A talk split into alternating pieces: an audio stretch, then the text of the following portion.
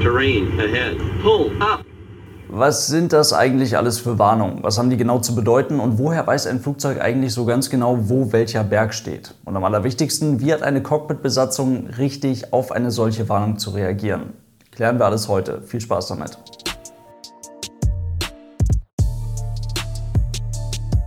Und damit hallo und ganz herzlich willkommen. Ich hoffe, es geht euch gut. Diesen Beitrag könnt ihr so ein bisschen als Zusatz verstehen zu dem Video, in welchem wir vor ein paar Tagen über die in vielerlei Hinsicht außergewöhnliche Landung in Paro gesprochen haben.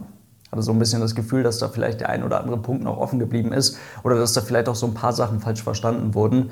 Nehme ich alles auf meine Kappe, ist ja auch alles kein Problem, aber ich hoffe, dass wir dann heute in diesem Video alle noch offen gebliebenen Fragen klären können. In dem letzten Video hatte ich zum Beispiel gesagt, dass der Anflug spätestens mit der im Endanflug zu hörenden Warnung hätte abgebrochen werden müssen.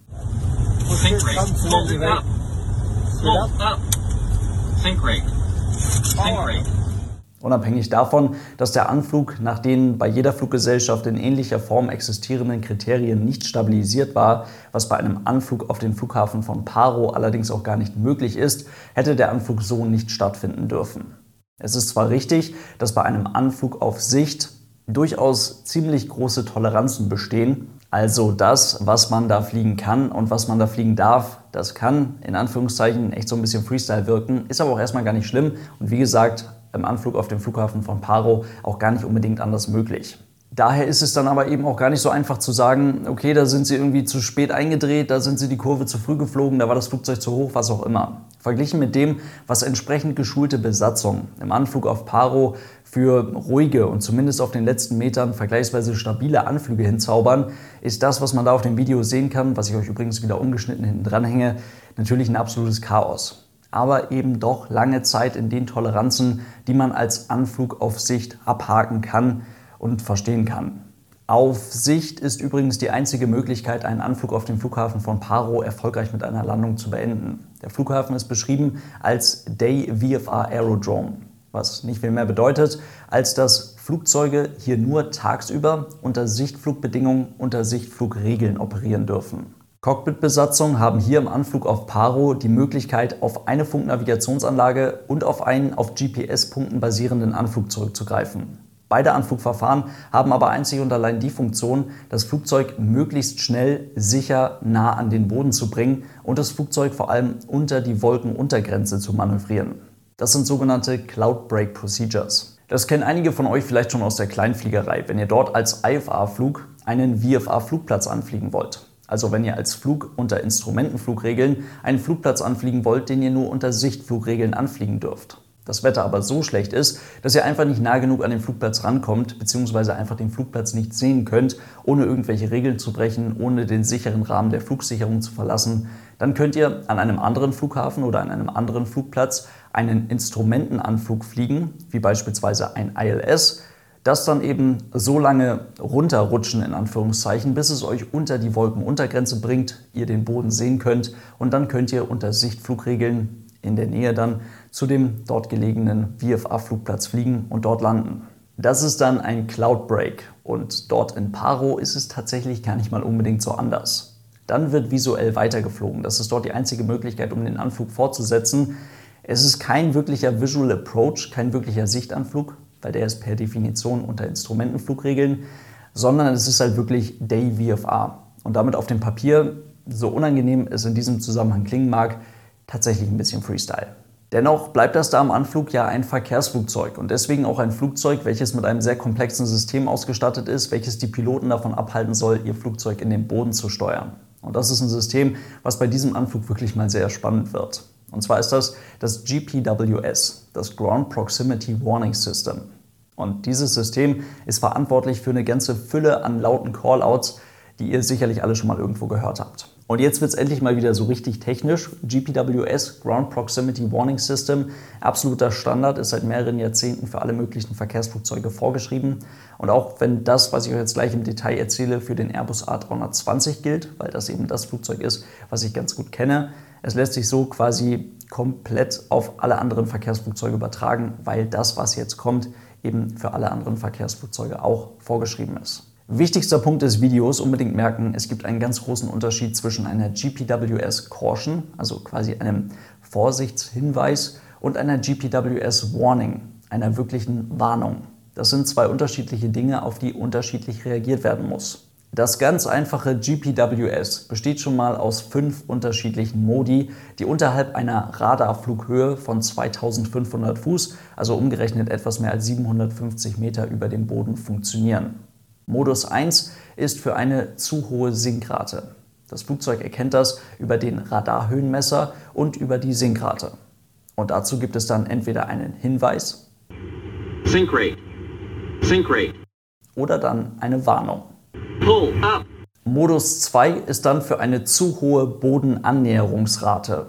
Auch dort wird wieder unterschieden zwischen einem Hinweis Terrain. Terrain. und einer Warnung.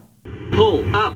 Modus 3 ist für den Verlust von Höhe nach dem Start oder nach einem Durchstartmanöver. Hier gibt es dann nur einen Hinweis.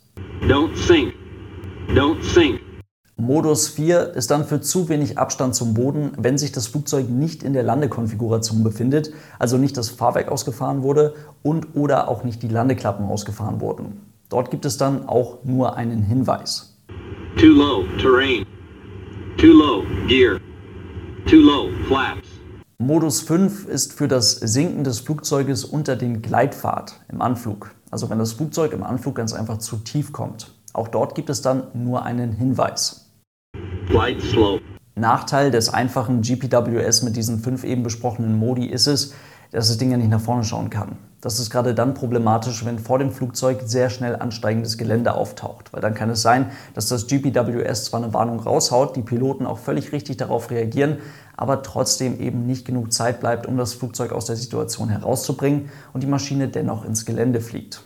Dafür gibt es seit mittlerweile über zwei Jahrzehnten ein Enhanced GPWS, welches dann endlich auf eine Geländedatenbank zurückgreifen kann, sodass das Flugzeug tatsächlich weiß, wo sich welche Berge befinden. Und, und das ist wichtig, das Flugzeug schiebt dann einen Hinweisbereich und einen Warnungsbereich quasi dauerhaft vor sich her. Im Detail wird das Ganze dann recht kompliziert. Ihr könnt euch vorstellen, wenn man dann erstmal so eine Geländedatenbank zur Verfügung hat, dann sind eine ganze Menge coole Funktionen möglich. Die Maschine kann dann auch quasi um die Kurve gucken und so weiter. Aber trotzdem möchte ich euch mal ein paar Zahlen nennen, damit ihr versteht, wie das Ganze funktioniert. Diesen Hinweisbereich, den das Flugzeug ja dauerhaft vor sich herschiebt, also für GPWS Cautions, beziehungsweise dann richtigerweise eGPWS Cautions, Dafür schaut das Flugzeug oder schaut das System auf dem aktuellen Flugweg 20 Sekunden vor die Maschine. Und wenn dann mit einem Steigflug begonnen wird, oder wenn, dann, wenn man dann mit einem Steigflug beginnen würde, auf diesem dann berechneten ansteigenden Flugweg nochmal 132 Sekunden vor das Flugzeug. Kein Scheiß. Und für den Warnungsbereich, also für eGPWS Warnings, schaut die Maschine auf dem aktuellen Flugweg 8 Sekunden voraus und wenn man dann wieder mit einem Steigflug beginnen würde, 120 Sekunden vor das Flugzeug. Und das schiebt die Maschine die ganze Zeit vor sich her und wenn dann eben Gelände in den jeweiligen Bereichen auftaucht, wird eine entsprechende, eine, ein entsprechender Hinweis oder eine entsprechende Warnung ausgegeben. Und ihr merkt vielleicht an der Stelle, ganz so einfach ist das gar nicht. Der folgende Callout ist eigentlich schon mal ein ganz gutes Beispiel dafür. Terrain. Terrain.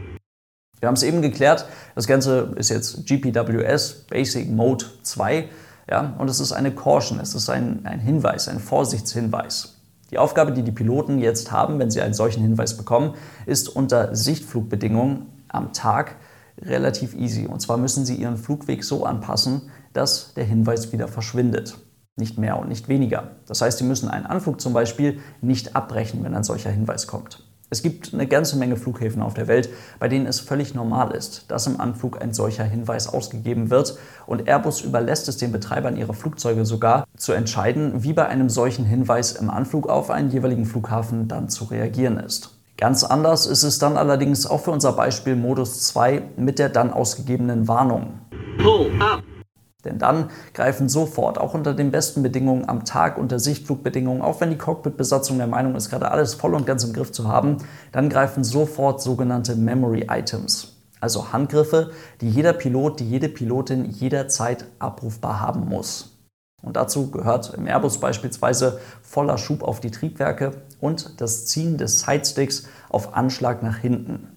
Dann wird das Manöver mit voller Vehemenz umgesetzt. Der Airbus selbst begrenzt die Gehbelastung für das Flugzeug und die Maschine wird sofort in den steilstmöglichen Steigflug gebracht. Bei der Boeing bedeutet das, soweit ich weiß, wenn man es dann braucht, voller Schub auf die Triebwerke und das Fliegen am Stick Shaker, also auch da so schnell wie möglich ein steilstmöglicher Steigflug. Das ist eine harte Grenze. Diese harte Grenze ist gesetzt, auch für die Besatzung, die wir dort in dem Video beobachten können. Und diese Grenze zu ignorieren, es geht ja nicht um die Hinweise, sondern es geht um die Warnung.